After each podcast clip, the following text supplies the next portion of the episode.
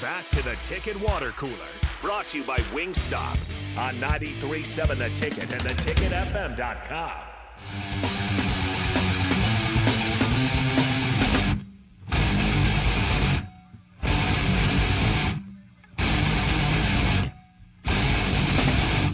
rocking out here on the Ticket Water Cooler on a Monday afternoon. Uh, of course, after a Nebraska victory, Mondays are a lot easy to stomach, and even though the game was on Friday too, so we had an extra day to do it. Did you, uh, Rico? Did you get to enjoy an extra day of college football? I know you also went to the a couple events here in Lincoln. Yeah, I, I enjoyed a, a long day of college football, but on Saturday I went uh, 10:30. It was pretty. It was a pretty long morning, early morning. We went to Bowlin Stadium parking lot out at the Haymarket Park and um, kind of enjoyed the More is Possible rally, the Title IX event that Nebraska put on, where we met uh, representatives for each women's sport here at the university, and uh, it was a it was a good time. My my daughter enjoyed it. I got this cool T-shirt.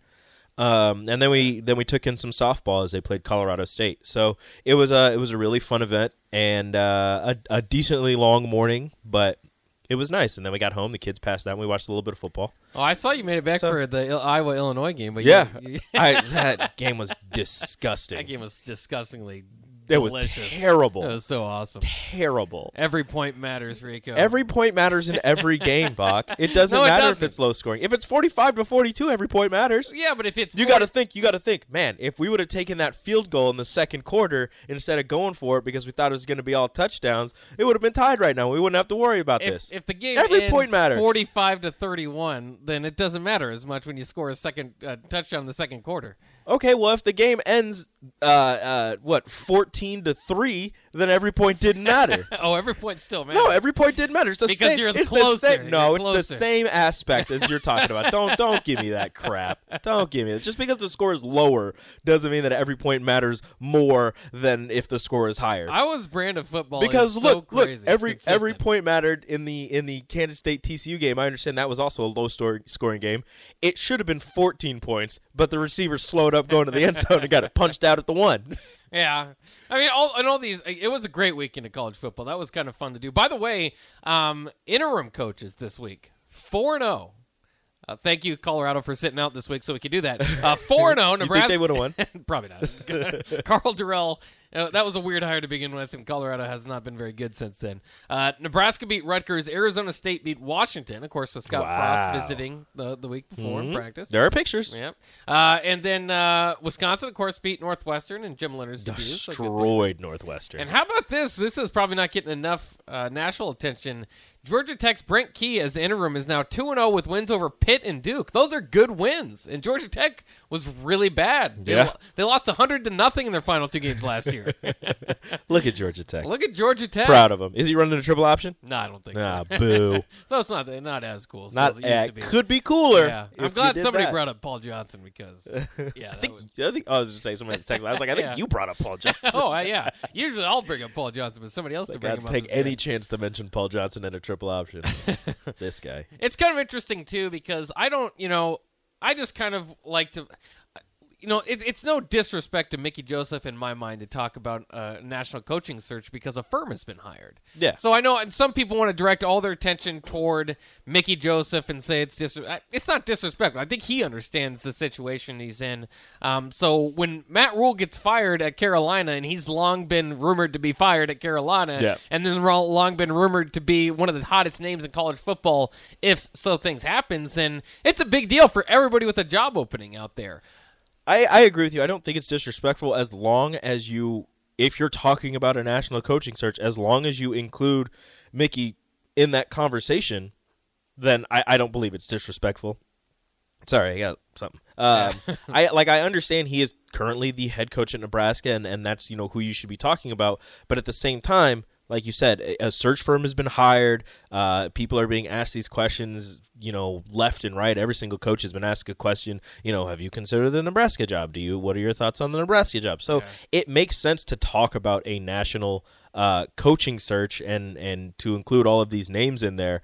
But I, I believe that first and foremost, you should consider the guy who's currently doing the job, who is two and one currently, and is the first head coach at Nebraska with a winning percentage going into their their next game as the Nebraska head coach. So, or at least the first since 2017. So, as long as his name is mentioned among the names that you are you are talking about being considered for the Nebraska job, I, I don't believe that it's disrespectful to talk about it. Well, and it's just fascinating because I do think he has to be um, included in there. But now you start to take this different road because you have to consider everything. The team that he inherited, the offensive line, Mm-hmm. is the uh, is the is his, his like he's an offensive guy. Is his offensive numbers going to be as good as what Scott Frost even had this same team? Mm-hmm.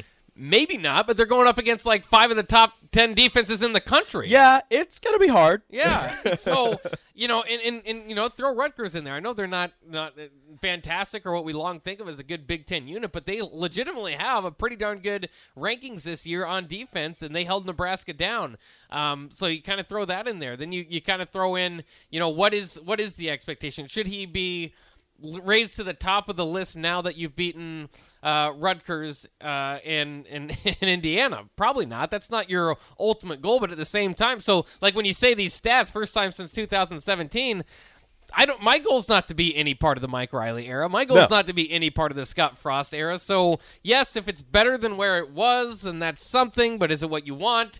That's what's going to be incredible about this this whole thing as it plays out. Is kind of the of thing like, about well, getting it to where you want though is the hard part about that is he he doesn't really have any choice in what he's working with right now. He's still if you want it to get to, to where he wants or where Nebraska wants, right now he has to currently deal with what he was given.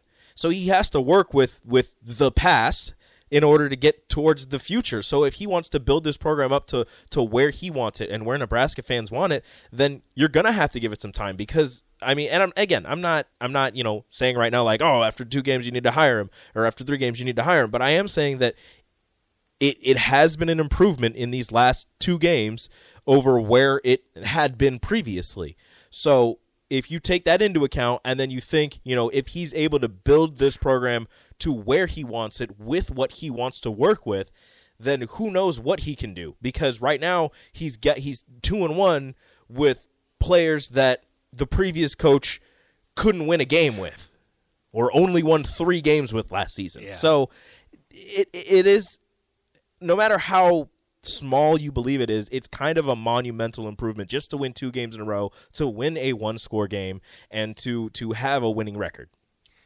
I mean, it, it it's good. It, it is it's it's huge, um, especially for the current. You know, like you said, the kind of the program that he took over.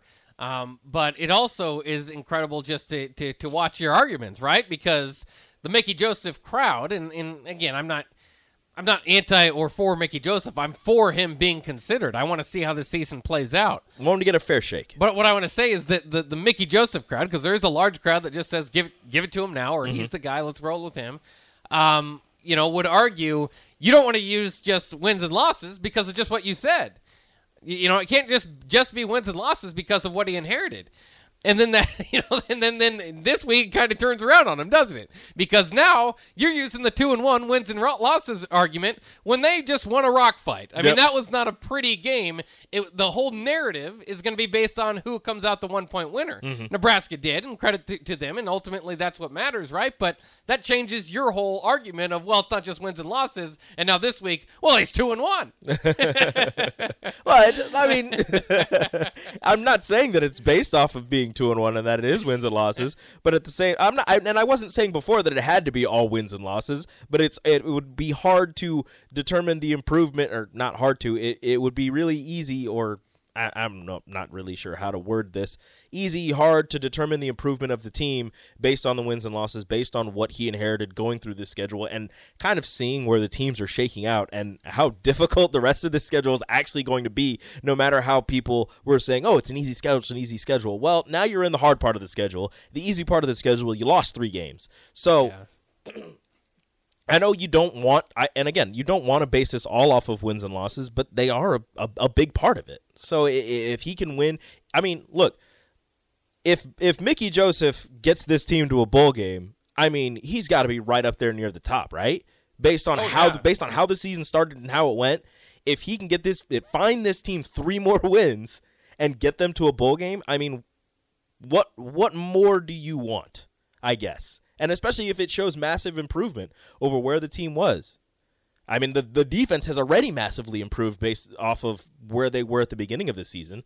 The offense may seem to have taken a step back, but I mean, Casey Thompson's getting the tar beat out of him, uh, especially against Ruck. I mean, what they only got one sack, but Yeah. it seems like they had about seven. He was on the floor. He was on the turf multiple times, writhing in agony. So it's based on what he has, what he's inherited.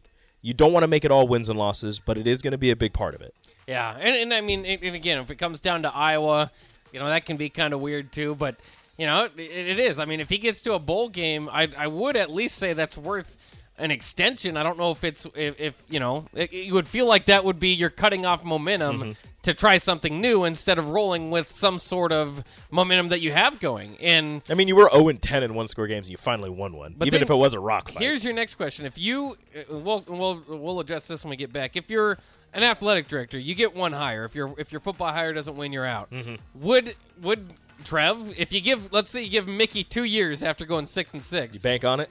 Can he hire again if it doesn't work out? Yeah. I don't know. We'll talk about that coming up next here on the Ticket Water Cooler 93.7 The Ticket.